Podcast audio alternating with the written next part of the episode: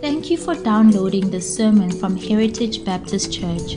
We are so glad that you did. We believe that biblically faithful, Christ centered, God glorifying local churches are the primary means that God has chosen to expand His kingdom. If you are part of such a church, we hope that this message will supplement your spiritual diet. If you aren't yet part of such a church, we would love for you to visit us.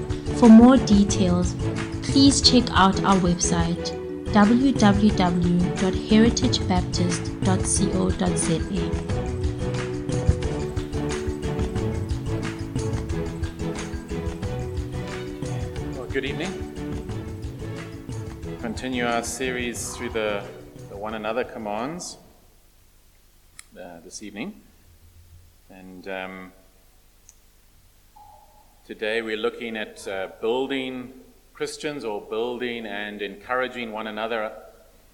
Uh, so we're sort of covering two one another statements building one another up and encouraging one another up. I thought it would be a little bit redundant to to split them because they're so closely aligned. The importance of building up one another, encouraging one another.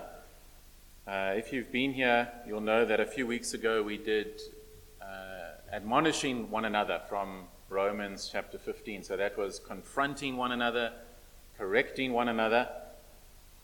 But if, all, if that was all the communication in the Christian faith, it wouldn't be very nice, would it? Uh, if the only time other other believers ever spoke to you was to admonish you and to correct you, it could become uh, quite tiring and you would become afraid to come to church or to see another Christian.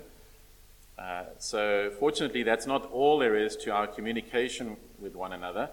There is also encouraging one another and building one another up. And so, very, very important. So, if you have your Bibles, please turn to 1 Thessalonians chapter 5. 1 Thessalonians chapter 5. It's just before 2 Thessalonians.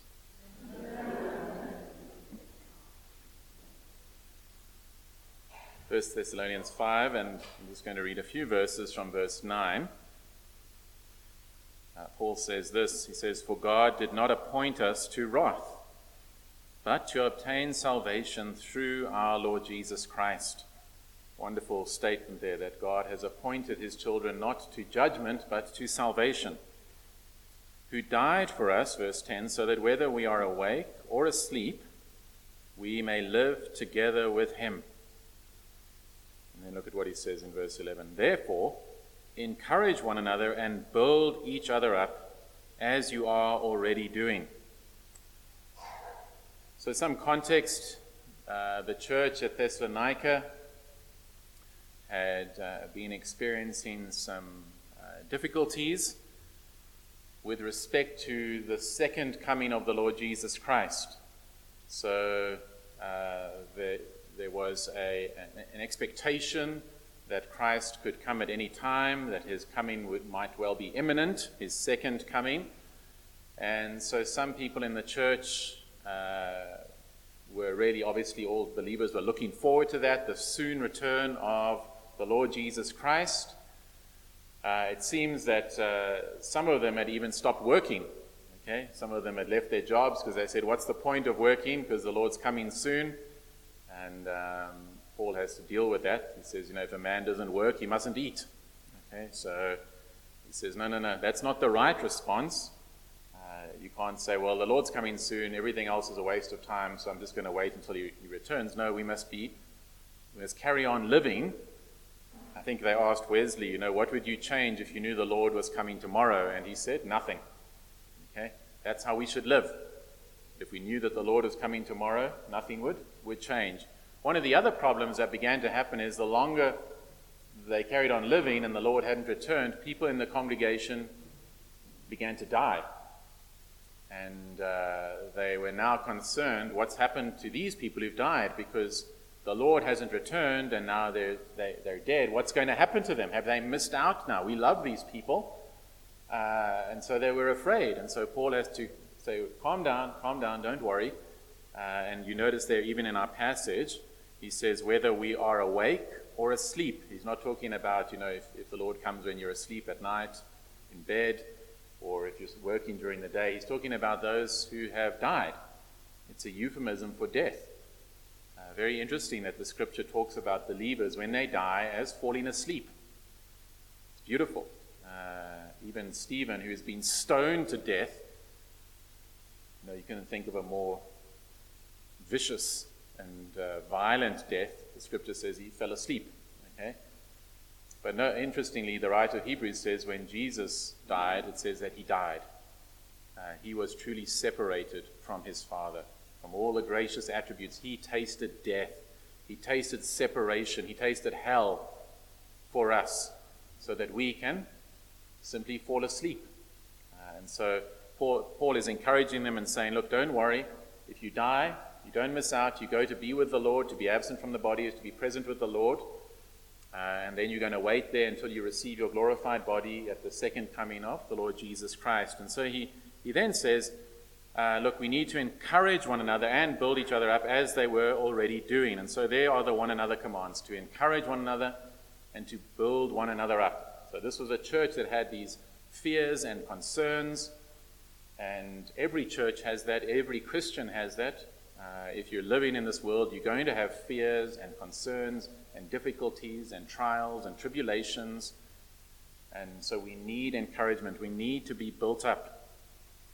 And so let's look at the first one uh, to encourage. Uh, the, the, Greek word is a well known word, uh, parakaleo, where we get the word paraclete. Okay, so maybe you've even heard that term. It's a term that's used to describe the Holy Spirit, the paraclete from John's Gospel. Uh, it means one who comes alongside. It has many meanings. It's very, very broad meaning. Uh, so here it use, translated as to encourage. It can mean to comfort, but uh, you get the idea from the work of the Holy Spirit. So when we are doing this, uh, it's a wonderful thing. We are, we are, in some sense, imitating the Holy Spirit, just as the Holy Spirit is in us and is comforting us and pointing us to Christ so we are to do that to one another. Uh, we are to come alongside one another. Uh, we are to encourage one another. Um, it is, it is uh, a word that in, in, in, ancient Greek literature was very common. Um, and the idea was that you had to, if someone was going through a difficult time, and it's very applicable to us, so if someone was sick, if someone had lost a loved one, if someone had experienced some sort of uh, terrible event in their life, uh, you were to come alongside them. So either to visit them, or uh, there was a lot written about writing letters of encouragement to people going through difficult times. So uh, it's really a one for one for the Christian experience, isn't that right? So as you see people in the church, going through difficult times, uh, we are to come alongside them and to encourage them, uh, to maybe to visit them, maybe to send them a message, maybe to care for them with uh, physical needs, as we heard this morning, to be generous to God's people. Whatever it is, we are to to be intensely practical in our care for one another. We are to encourage one another. Uh, and I think a helpful analogy is, is one of running, because the Bible talks about the Christian life as, as a marathon, doesn't it? To run the race, to endure to the end. Uh, you don't find the language of a sprint in the scriptures. It's a, it's a marathon. Okay? It's a long distance marathon. Uh, when you're a young Christian, you might think this is, you know, I just want to serve the Lord and it's great. And you go to youth camps and you're encouraged and excited and you're like, I just want to get married and we're going to serve the Lord and, and that's it. And you just sort of imagine it's like that. But as you get older, you realize it is a marathon. Okay? Uh, things don't always work out exactly as you had hoped or planned. Uh, and you have to keep going, just as when you run long distances. Um, I haven't, but I've seen it on TV. I saw a meme that said, I've never seen anyone run and smile at the same time, which tells me all I need to know about running. Okay. uh, now, it was quite something. There were people, some people in the church who recently ran the Comrades Marathon, and other people that, that, that I know. And uh, I saw, I don't know if it's Ponzo here, but I saw some of the WhatsApp statuses and uh, how he was saying at really difficult times, he was so grateful for his family, for Lerato being there to encourage him. Uh, and uh, I heard about the New York Times even wrote an article for there's a famous marathon in New York, in New York City, the New York Marathon. And the New York Times wrote an article about the best place to stand to encourage your friend or loved one as they run the race. And there were certain places you can imagine on a steep hill, um, pretty close to the end, but you can't yet see the end. Those periods where your muscles are aching, everything within you is telling you to give up. And so they said those are places where you should stand to encourage and help help your friend or loved one get through. And that's a beautiful analogy of the Christian life. That we need that. We need one another. God has saved us in community because none of us is Jesus Christ. We need one another. We need to be encouraged. Uh, but of course, it also means you need to have your eyes open. You need to know what's going on in other people's life. Not everyone's life. We're not talking about being a nosy Parker or something like that, but legitimately caring for people and coming alongside them when they are going through difficult times. It also means you must be honest when you are going through a difficult time. Many of us, again, think that it's, it's somehow honorable to be a stoic, to, to never admit that you're having a difficult time. Especially if you're an older Christian or a more mature Christian, you think, well, that's, you know, that's not for me to do. I'm a deacon or a pastor, or I've been saved for many years. I'm an older Christian. I, uh, I'm just here to serve others. Nobody must ever help me. Well, no, that's unbiblical. Uh, Paul needed encouragement, didn't he? Uh, Paul got discouraged, and then he was grateful for the encouragement he received. And so we must communicate when there are legitimate needs, when we say, Well, I'm just having a difficult time. I am discouraged. Uh, I, am feeling down. Uh, this, this battle with sin, or just you know, another operation that I have to go through, whatever it is, so that we can, we can care and encourage one another. Um, if you just look down a few verses, if you have your Bible still open in 1 Thessalonians 5, Look at verse 14. Paul says, And we urge you, brothers, admonish the idle, encourage the faint hearted, help the weak, be patient with them all. I try to, this is one of my pastoral life verses, if I can put it that way. Uh, notice the, the, the, different aspects. We're not going to, to, go into detail on all of them, obviously, but admonish the idle. So there's that the lazy. They may well have been idle and lazy because they're saying the Lord's coming soon, so we're not going to do anything, we're just going to wait. Um, well, admonish them. But then there are other categories of people. There are the faint hearted, there are the weak. And the, the, those in ministry, it's true for all of us, but especially those in ministry, are to be patient with everyone. Uh, not to become frustrated and impatient. Not, as James says, not thinking that the wrath of man will work the righteousness of God, not thinking that I'll just get a bit angry and that'll fix things. James says it doesn't actually fix anything. It's to be patient with everyone. But the, he says to encourage the faint hearted. That's the idea. Uh, Louw-Nida in their lexicon, they say what this word means is pertaining to having limited or diminished motivation for the attainment of some goal. So, faint hearted means having limited or diminished motivation for the attainment of some goal. Have you ever felt like that? Ever felt like I can't carry on anymore? I can't just carry on uh, coming to church. I can't carry. I, I can't pray today. I don't have the motivation. I just feel literally in the Greek. If you, it's a, it's a, it's a mixture of words. It means little life, little life. You ever felt like that? You have little life left in you. little life. Faint hearted. Okay? Discouraged. Uh, it's, it's overwhelming, it seems. Every phone call that you're getting is bad news. Uh, and you feel that, that you just you don't have the desire or the energy to carry on. Well, what, what are, are those in ministry and all of God's children to do? Well, we are to encourage to encourage the faint hearted. encourage is a good, a good word in the English because what we need is courage, isn't that right? To keep running. You read those or watch those movies, read those books about people who go for SAS training or Navy SEALs to make it. Uh, they, you need courage to push through. And it's the same with the Christian life. We need to encourage, to, to provoke one another to courage, to, to carry on. And we'll go into more detail of what that looks like as we look at the second one. Before I get to build up, I just want to give an example, and I've used it before, but I love it so much because to me it's the ideal of friendship on a, uh, apart from the friendship of Christ, but it points us to that. It's, it's the account of David and Jonathan. And David is being persecuted by Saul. He is um, he's become persona non grata. He is on the run. He's living off the land. He's hiding in caves. This is the man who's been anointed to be king. He must be thinking, what on earth is going on? I'm, I'm being hunted like a dog. And Jonathan comes and finds him. Remember, Jonathan is Saul's own son. So, what a commitment to the Lord. He even says to, John, to David, He says, David, you will be king. Uh, Jonathan's not interested in, in keeping the dynasty going, for fighting for his own kingship.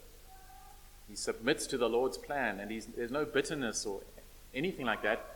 But he comes along, and 1 Samuel 23 16 says this Then Saul's son Jonathan came to David in Horesh and encouraged him in the Lord. Encouraged him in the Lord.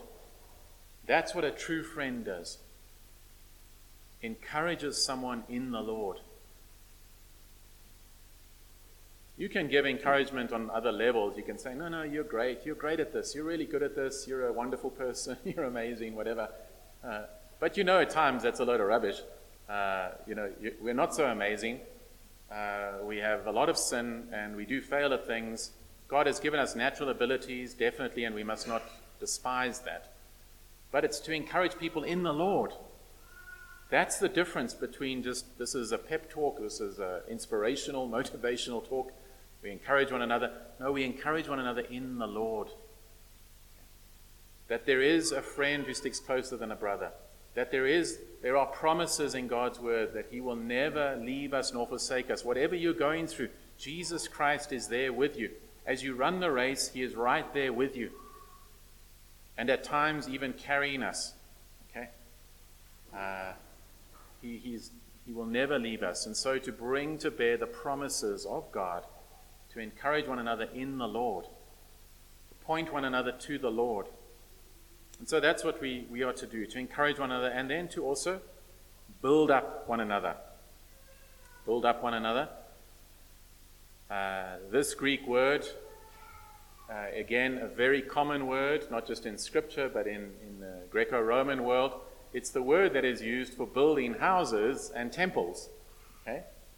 So, of course, that's it's in the construction industry. And you know the Romans, they loved their construction. So, this is a common word building stuff, building things. And so, Paul, Paul also loves this word. It's all over the place in Paul's writing to build one another up. And the theme of building is again a, a theme throughout Scripture, a rich theme that, that uh, I want you to try and see more often as you read the Bible. So think of the Old Testament. The great building of the Old Testament was the, the temple. Building the temple, and you can go and read uh, the plans and the details and gathering all the precious stones and the, the cedars of Lebanon and quarrying the, the massive stones and the skilled artisans who crafted all these things and uh, made, made sort of engravings of palm trees and pomegranates and all of these things. So much detail, so much of the Old Testament is spent building the temple and then rebuilding the temple after the, the exile. Uh, and the idea there is that the temple is a picture of the people of God. That's what we are to learn from that. We are precious. Peter will say, 1 Peter 2 4, as you come to him, a living stone, that's talking about Jesus, a living stone rejected by men, but in the sight of God, chosen and precious. You yourselves, like living stones, are being built up, it's the same word, as a spiritual house, to be a holy priesthood, to offer spiritual sacrifices acceptable to God through Jesus Christ. And then it goes on to talk, quote from the Old Testament about Jesus Christ as the chief cornerstone. Uh, the, the one who sets the angles and gets the building right. And then we are living stones, part of that building. Precious stones, uh, stones that Jesus Christ laid down his life for. And so when we come to the New Testament, the New Testament writers, and even the Lord Jesus himself pick up on this, this theme. And uh, just going to throw in something controversial quickly. Uh, I've said it before, but uh, there is and I'm, I'm fully persuaded there is strong evidence that, you know, we all think Jesus was a carpenter. Uh, but the Greek word that is used fits much better with a stonemason. Okay? And in fact, when you go to those areas, there's no forests there, but there, we know where Jesus was in Capernaum in that area. There was a lot of uh, stonemasonry going on, and it fits with the theme of the Bible that Jesus knew how to build buildings, and uh, he's the master builder who builds the church of Jesus Christ. Not a hill to die on. If you disagree, keep it to yourself. but you can go and Google it and you'll see it fits better with the whole teaching of Scripture, I believe, and that He, of course, is taking us. Can you see? He's the master builder, and He takes you. It's not, it's not just chance that, that we're placed together here. Isn't that amazing? God knows the gifts and abilities and all of the things that each church needs.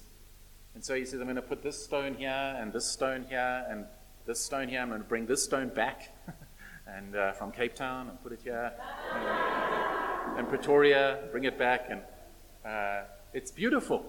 He knows what he's doing. Uh, the school that I went to was made out of stone. Stone is not easy, it's not like bricks.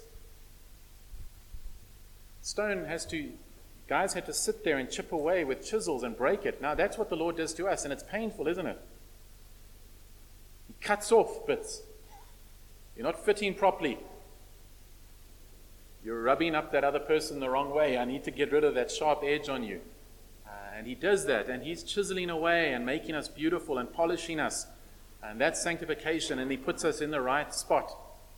And then we're thinking, but not next to this stone, please, Lord.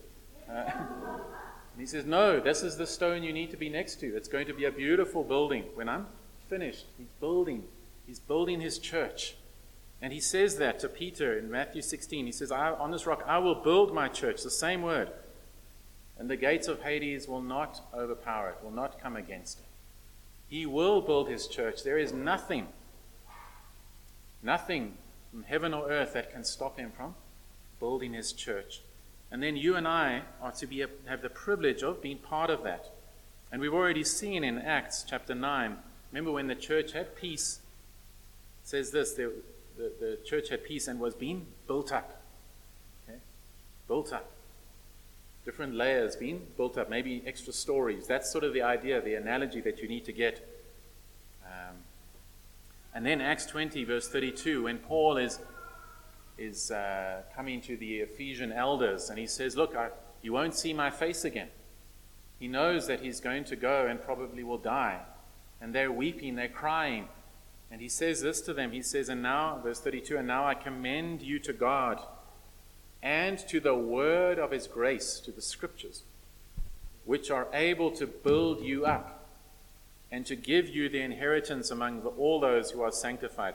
How do we build one another up? Through the scriptures. That's what Paul is saying. He's saying to, as he leaves them, he says, Look, I'm going to commend you to the scriptures, which are able to build you up that's how we build one another up.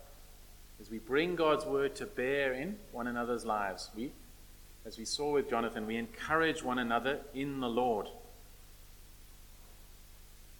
And so the Lord Jesus, uh, you can see this in the Gospels, how he, everything he said really was, was biblical, was scripture, wasn't it? Uh, and it referenced the Old Testament, and that's how he strengthened his disciples. And when they were discouraged and they were downcast, they didn't know what he was doing. Uh, he encouraged them, gave them promises. He says, I'm going to go and prepare a place for you. always in encouraging them to persevere, to continue, not to, not to give up. Now, Jesus is the one who is forsaken. There was no one to encourage him, isn't that right? On the day of his crucifixion, his own disciples, the ones that he had just a few hours before been thinking about and protecting and encouraging, when they came to arrest him and, and Peter cuts off the guy's ear and the Lord steps in and says, No, no, take me, leave them. Okay? Uh, leave them alone. Take me instead. Okay? Uh, he's, he's given them all these things, but they forsake him. Like sheep without a shepherd, they're scattered. People are mocking him. Nobody's standing up for him. You know, if you're, if you're the Messiah, come down from there. They mock him, they spit upon him, forsaken. And then, even, as we know, my God, my God, why have you forsaken me? In his humanity, forsaken by the Father, experiencing the wrath of God. No one to encourage him, no one to build him up. So that if you're a child of God, you and I will never experience that. We have brothers and sisters who encourage us and build us up. We have the Word of God, the promises of God's Word to encourage us and to build us up. We have the Comforter, the Holy Spirit, who points us to the Lord Jesus Christ. May the Lord help us, though, to, to be a people who do encourage one another, who do build one another up. Amen. Let's, let's pray.